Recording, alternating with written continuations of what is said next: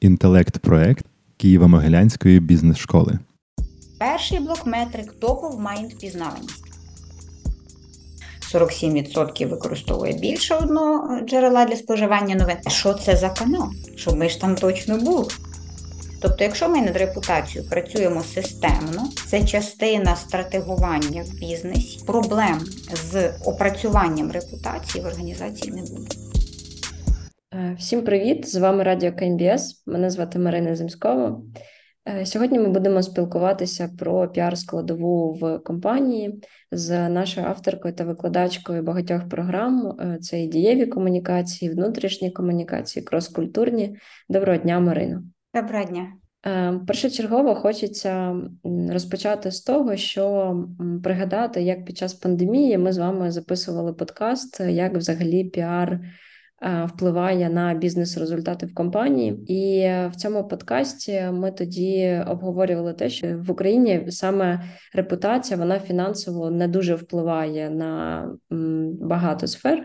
Ну, до прикладу, там, якщо ми будемо говорити просто про звичайну якусь купівлю там товарів в супермаркеті, людина не особливо замислюється над тим, щоб про репутацію цієї компанії.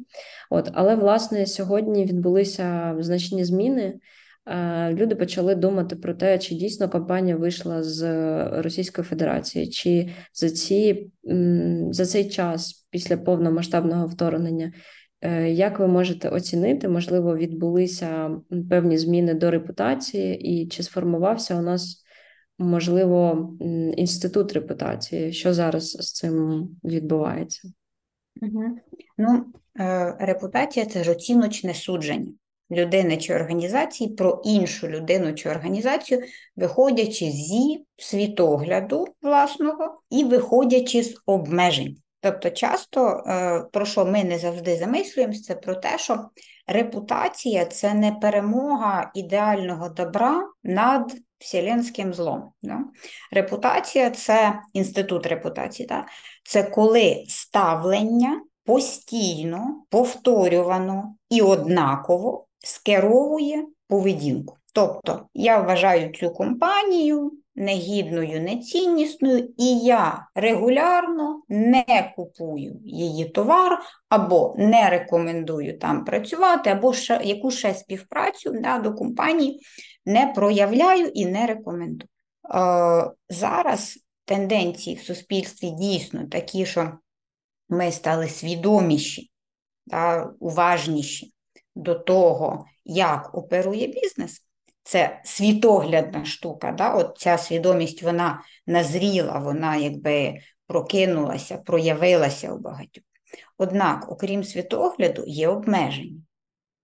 А обмеження впливають на наші дії істотно. Наприклад, якщо ми відкриємо аптечку домашню і подивимось на її на її місце, що там лежить, і припустімо, у вас є низка серйозних станів здоров'я то ми побачимо, що велика частина ліків там виробляється міжнародними компаніями, багато з яких в Росії присутні. Чи це означає, що ви відмовитесь від цих ліків? Вірогідніше за все, ні. Бо так, така дія буде загрозою вашому здоров'ю, а іноді і життю. Чи це означає, що ви погана людина? Ні. Чому у вас нема вибору? Так само, коли ми говоримо про масовий вплив, да?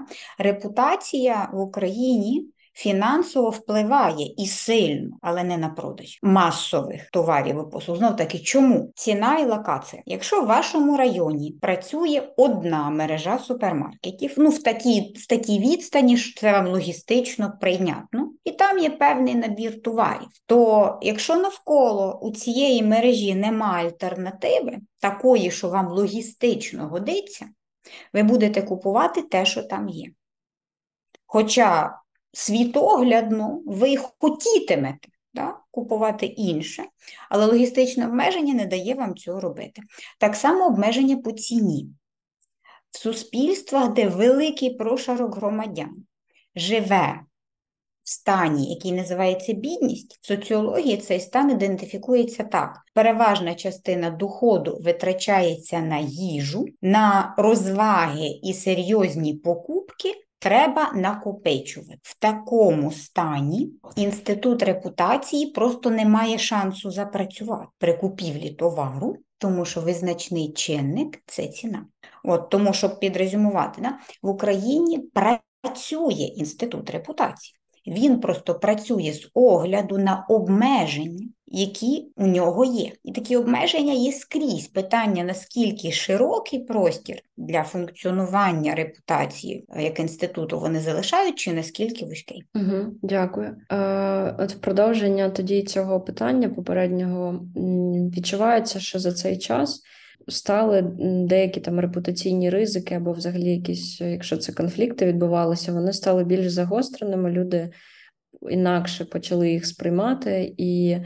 Е, тоді виникає питання, яким чином найкраще можливо підготуватися до таких ризиків, тому що якщо поведінка наших там людей змінилася, то відповідно потрібно продумати якісь інші кроки. І е, як забезпе... ну, можна сказати так, як забезпечити собі розуміння того, що в майбутньому будуть ставатися і нові ризики, тобто як для себе побудувати таким чином цей механізм реагування для того, щоб і в короткостроковій перспективі, але також і в довгостроковій перспективі ми могли розраховувати, що ми рухаємося по тому напрямку. Ну варто зазначити, що що в ковіді, що зараз, після вторгнення, репутаційні ризики найяскравіше і найкоштовніше реалізуються в тій самій сфері. Це люди. люди. Чому? Тому що ринок праці у нас такий, що кандидатів не просто там адекватних мало, їх взагалі мало. Тому що до вторгнення у нас була демографічна дірка 90-х років, тобто фізично мало у нас населення певного віку. Плюс після вторгнення, само собою, додалися такі чинники, як люди пішли в армію, релокувалися, вимушено перемістилися, багато загинули. Тобто цей і без того вузенький пул кандидатів став ще вужчим. Відповідно, якщо ми не говоримо про рідкісні якісь професії, та, де, як і на будь-який унікальний товар, існує свій унікальний закон попиту і пропозиції, то загалом на сьогоднішній день саме на цьому ринку праці найяскравіше проявляється інститут репутації, тому що е, працівник, у якого є вибір, легко змінює роботодавця. Ще в нас є дистанційні там опції. Да. Роботодавець з хорошими умовами, адекватною культурою має більший вибір якісних кандидатів і, відповідно, може розраховувати на швидше закриття вакансій.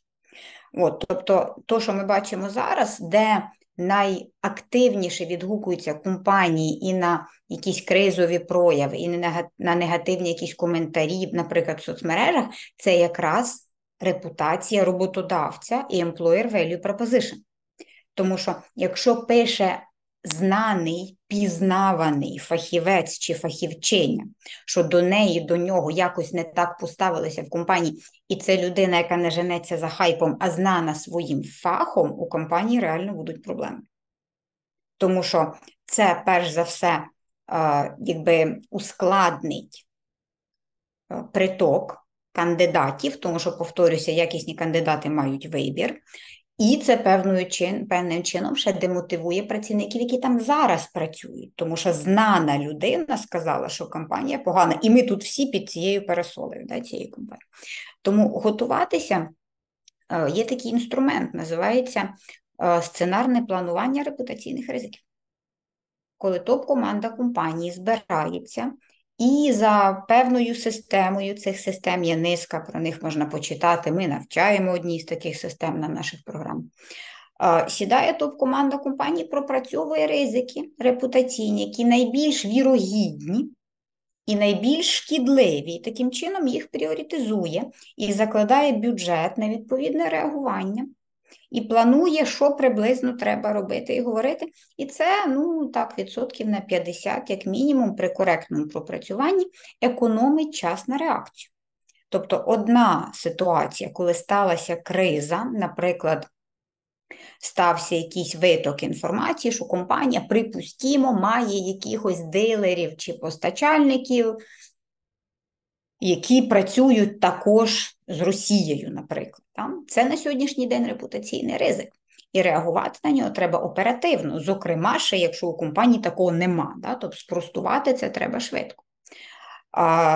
Одна справа, коли ризики пропрацьовані, компанія знає, що робити, в неї є алгоритм, у неї готова команда, у неї чітко там прописані кроки, то реагування забирає пару годин, включно з написанням і затвердженням якоїсь позиції. Якщо алгоритму нема, то пару днів забере тільки довести всьому топ-менеджменту, що в нас криза. За цей час компанію, в принципі, вже можуть, можуть репутаційно поховати, якщо ситуація буде дійсно резонансна і в неї включаться ухватні лідери думок. До речі, тут варто навести останні дані дослідження про медіаспоживання українців USAID Internews за 2023 рік.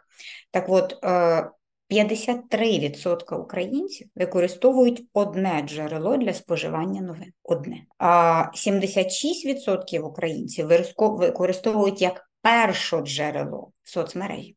Тобто, про що це нам говорить? Це нам говорить про те, що треба знати свою аудиторію і знати конкретно в якому каналі а він для половини населення України у нас один, 47% використовує більше одного джерела для споживання новин. Де, що це за канал? Щоб ми ж там точно були. І в будь-якому випадку на сьогоднішній день всі вікові категорії у нас в соцмережах знаходяться, включаючи категорію 60 при цьому, що примітно, аудиторія телебачення ефірного падає третій рік поспіль, і є прогнози, що продовжить падати. Тобто, це нам говорить про те, що на сьогоднішній день працювати з соціальними мережами, е, онлайн ресурсами, видачею в Гуглі важливо.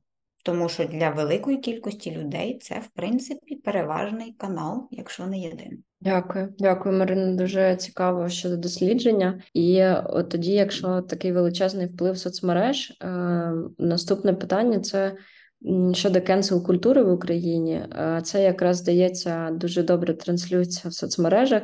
Ну, в тому сенсі, що це один із таких найпотужніших каналів. Як взагалі це працює в Україні, і що ну, потрібно знати компаніям про цю культуру? Ну, cancel culture, да, cancel – це відмінити, да, типу, щоб чогось там не було, да, щось там відкатати назад, якщо так перекласти.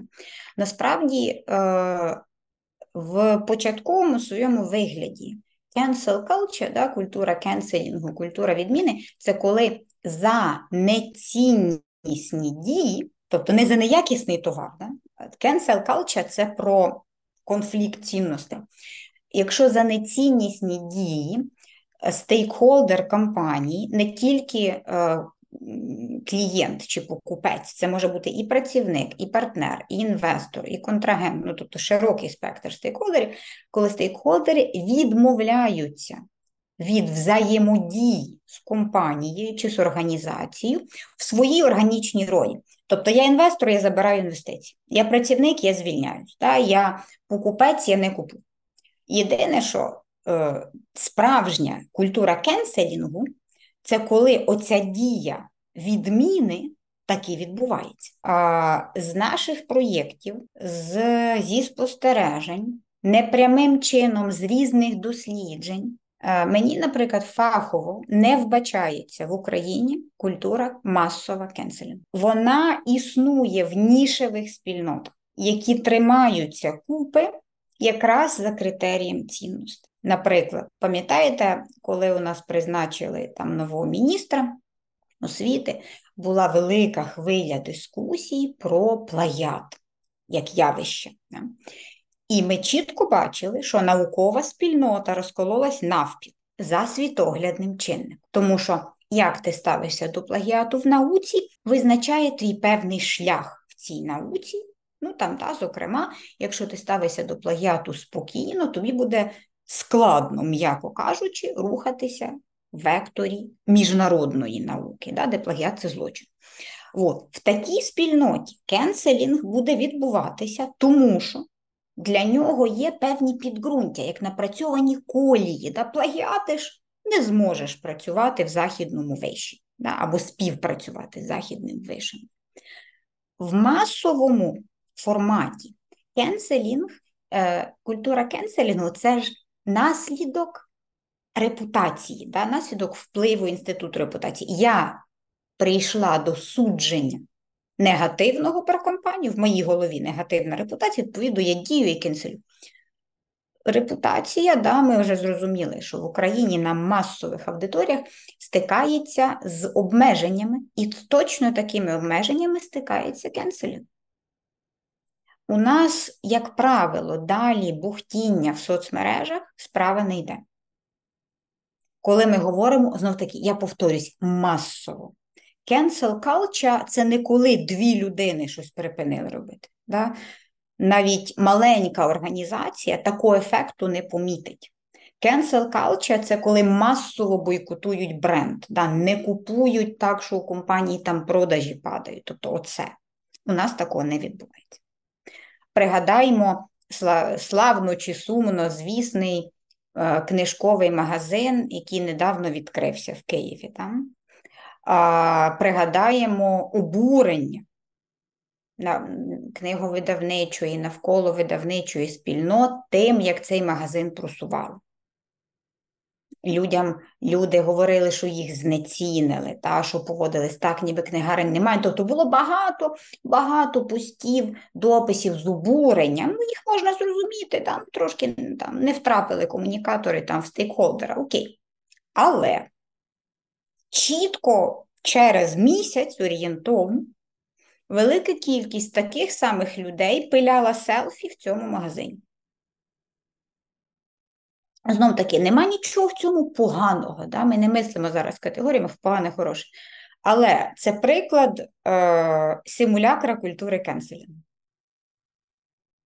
Ну, тобто, якщо ти кенселиш, ну ти вже не купуєш. Да? От, Тому, на моє глибоке переконання, в Україні не існує і нема підґрунтя для існування культури кенселінгу на масовому рівні через обмеження цінові, логістичні та інші. З якими стикається власне от, да, там, інститут репутації, або ще такий є обмеження, як інформаційна гігієна. Да? Елементарно там переважна частина українців не цікавиться виробником масового товару, який вона купує.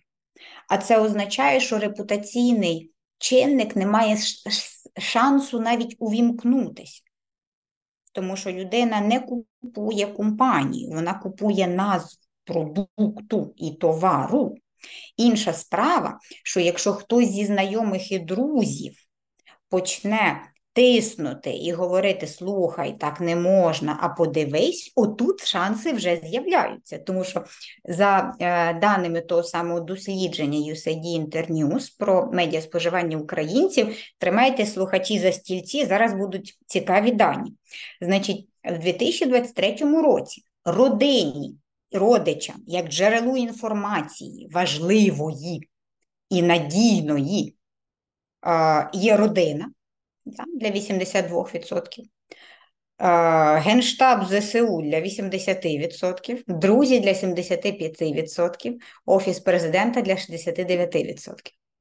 Якщо ви бізнес, знайте стейкхолдера свого стейкхолдера. Тому що дуже часто на нашу аудиторію нам треба впливати не в лоба, а через.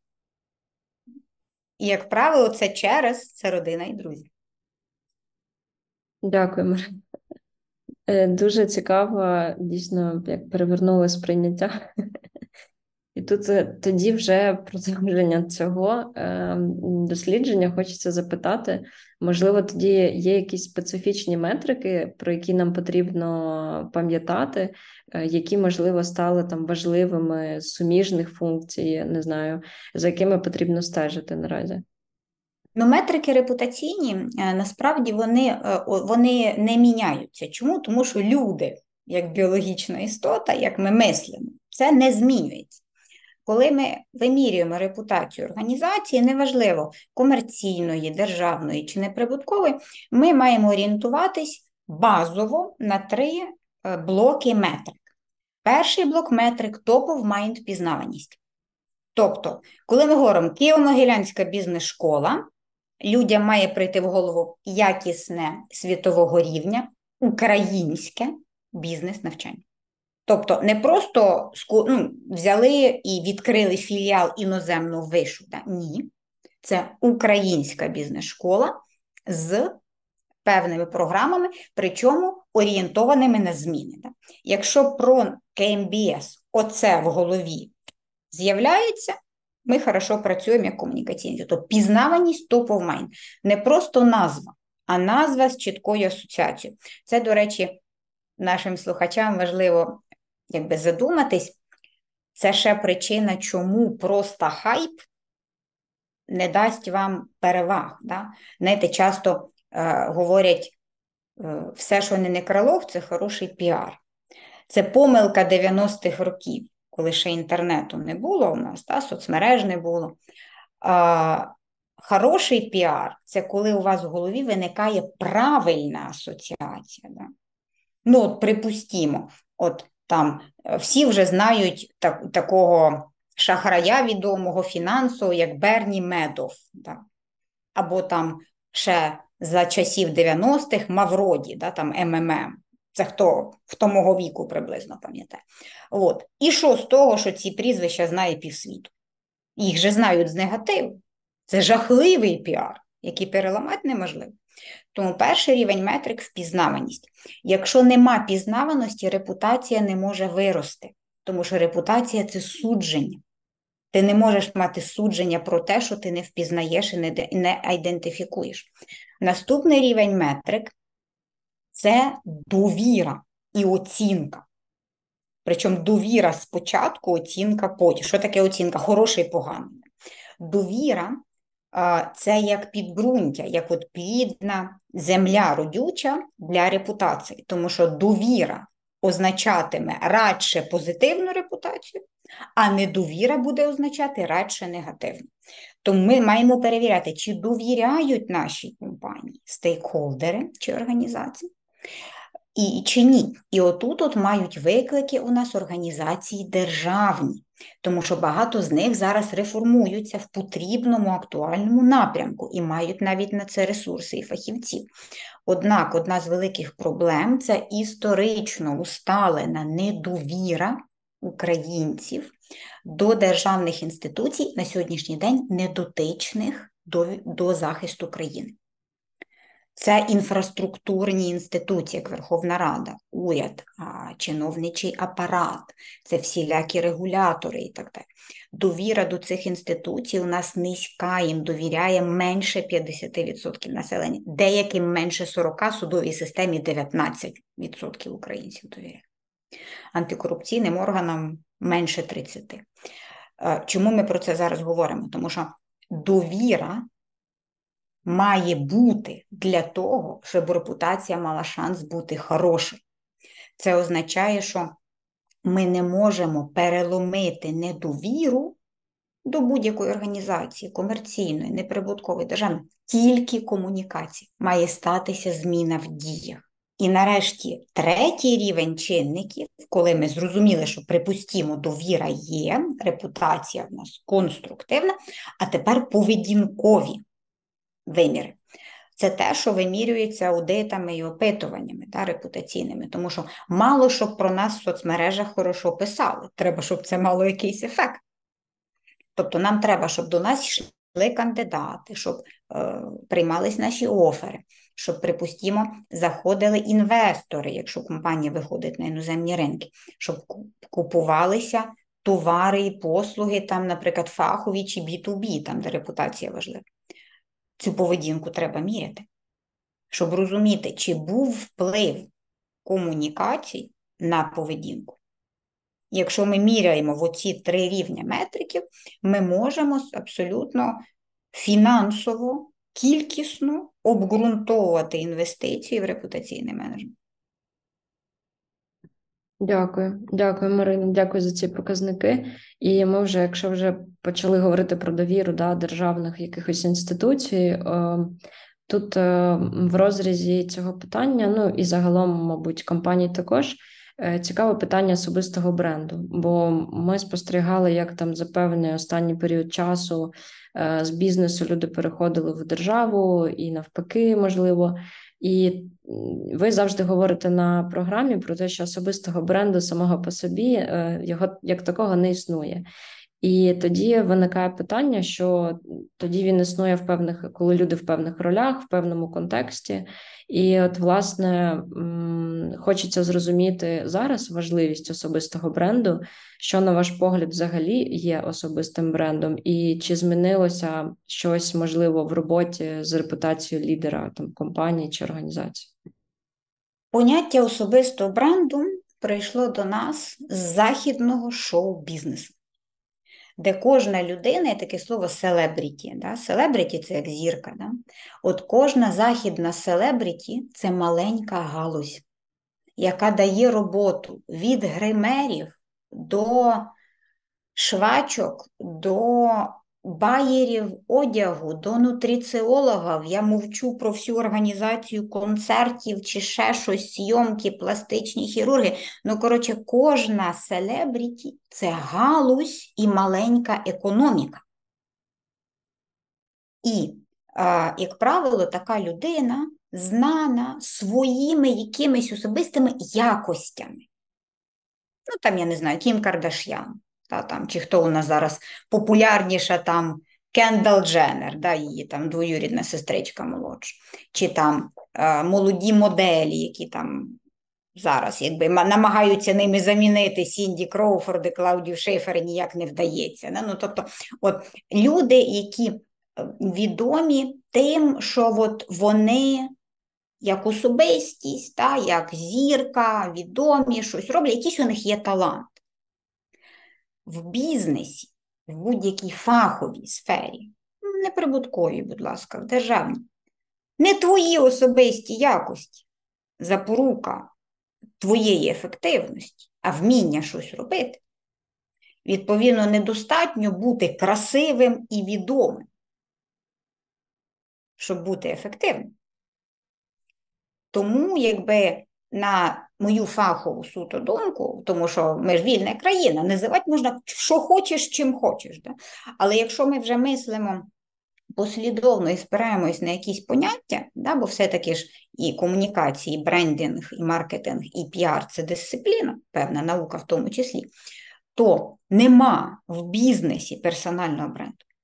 Навіть такі зірки, як я не знаю, Річард Бренсон, чи там у нас в країні відомі люди, там той же Володимир Поперешнюк, чи Владислав Чечоткін, чи там Конотопський, да, чи там багато бізнесменів нової формації, да, там, які не брали участі в тому всьому в 90-х роках, створили себе самі. Вони відомі не тим, що вони красиві. Чи вони красиво гуляють десь там, вечірки влаштують, вони відомі тим, що вони створили потужні компанії. І на цьому ґрунтується їхня репутація.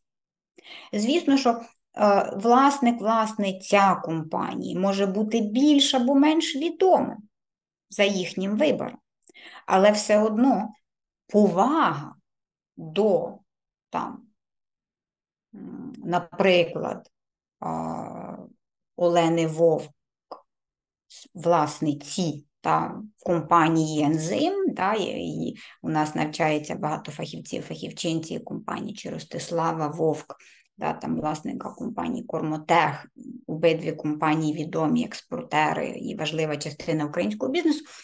Вони відомі тим, що от у них є отакий, якби в хорошому сенсі, спадок як legacy, да, яке вони несуть і провадять а не просто тим, що у них, наприклад, таке ім'я і прізвище. Да?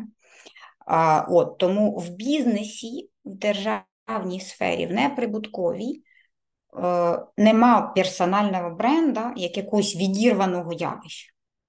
Є репутація людини, виконавча, якщо це SEO, да, чи власника, власниці, яка чітко прив'язана до діяльності.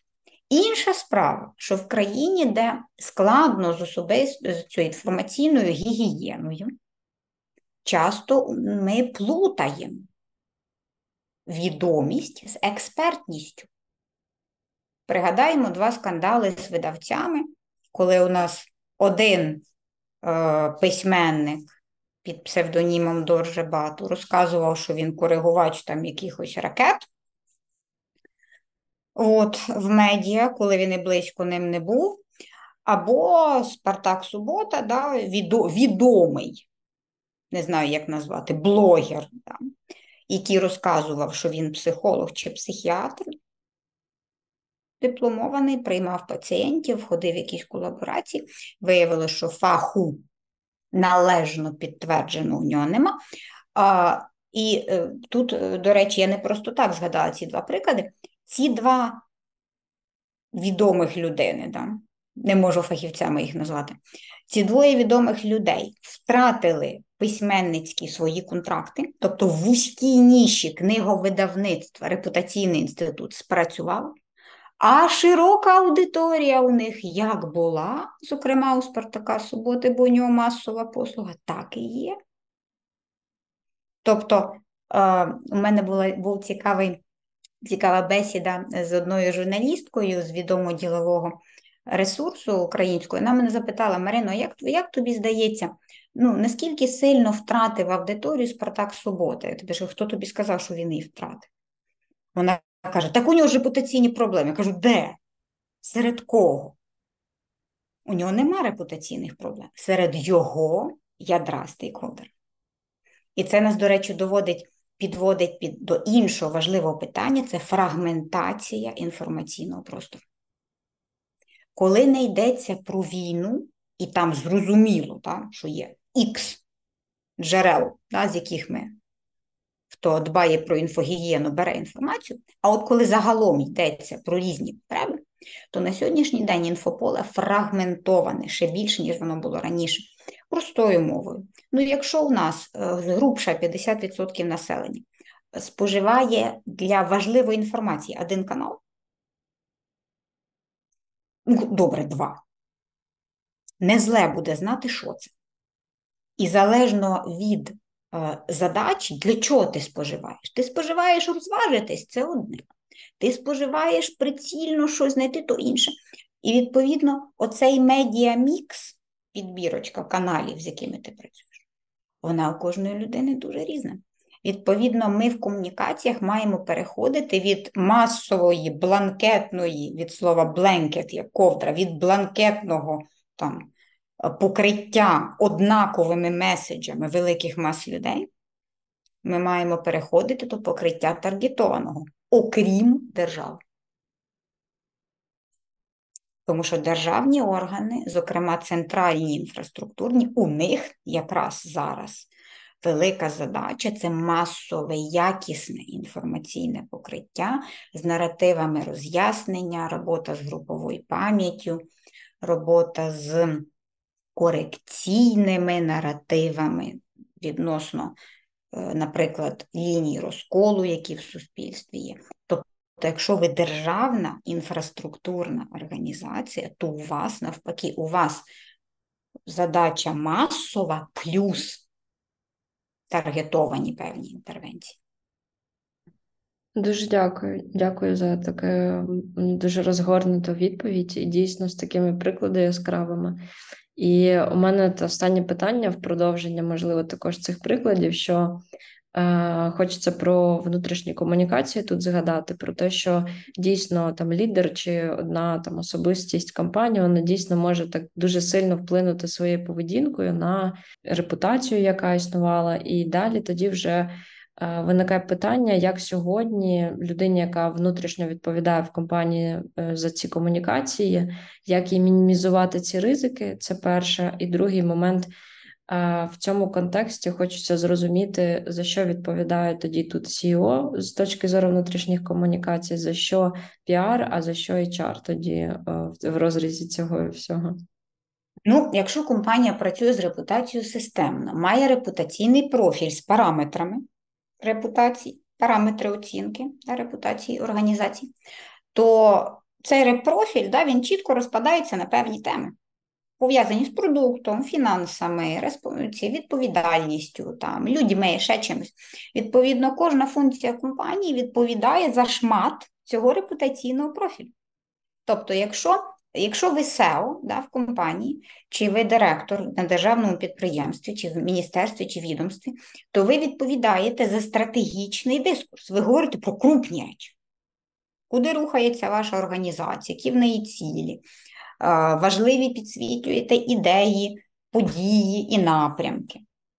А вже дрібніші тематичніші речі комунікуються відповідними функціями.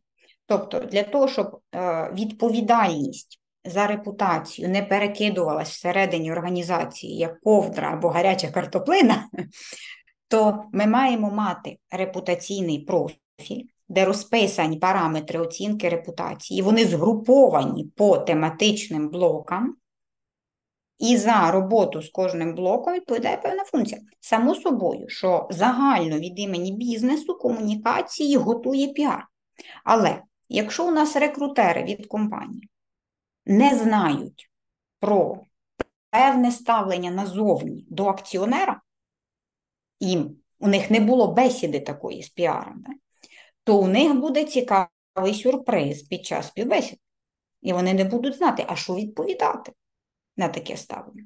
Причому неважливо, акціонер сприймається як хороший чи поганий, і неважливо це сприйняття валідне, чи воно вигадане, чи воно там, наприклад, на хибних е, засадах сформоване. Воно все одно скеровуватиме людську поведінку. Тому формуємо репутаційний профіль, роздаємо відповідальність, Піар-стратегію ми презентуємо топ-менеджменту, захищаємо її перед топ-менеджментом, і топ-менеджмент бере на себе частину роботи пов'язаною з нею, тому що топ-менеджмент це лице організації. Відповідно, це носії. Топ-менеджмент носить на собі репутацію, як ми носимо наплічник на плечах. Куди топ-менеджер пішов, туди він поніс ту репутацію, чи вона. От, і відповідно, і так само, чим знаніший знаніша фахівець фахівчиня в своїй сфері організації, тим більший наплічник репутації ця людина несе. Тобто одна справа, коли якось неціннісно чи негідно повелася людина а, рядового рівня, не керівна, ну або там стажер, наприклад, це теж не, не добре. Це не добре, це треба зробити домашню роботу, щоб такого не було. Але говорити про тектонічний репутаційний якийсь вибух в такому випадку навряд чи буде, буде доречно. Інша справа, коли якісь е, небезпечні репутаційно дії чи слова собі дозволяє SEO. Або, наприклад, просто знаний експерт, який працює в компанії з ним, з нею компанія більше асоціюється. Роль цієї людини в компанії сприймається як вагоміша, а це тягне за собою логічний ланцюг. Якщо найвища людина в компанії така, там же всі такі під нею. І, відповідно, от настає отакий наслідок. Тобто, якщо ми над репутацією працюємо системно, це частина стратегування в бізнесі чи не в бізнесі, це частина оцінки, ми міряємо результати, ми знаємо, як вони впливають на діяльність. Проблем з опрацюванням репутації в організації не буде. Дуже дякую, Марино. Дякую за сьогоднішній подкаст. Дякую за цю відповідь. І я сподіваюся, що кожна компанія, організація, лідер цієї компанії задумається і поставить собі ці всі питання і е, знайде той шлях, якщо щось е, потрібно їм виправити з репутацією. Дуже дякую. Дякую, що запросили. Все.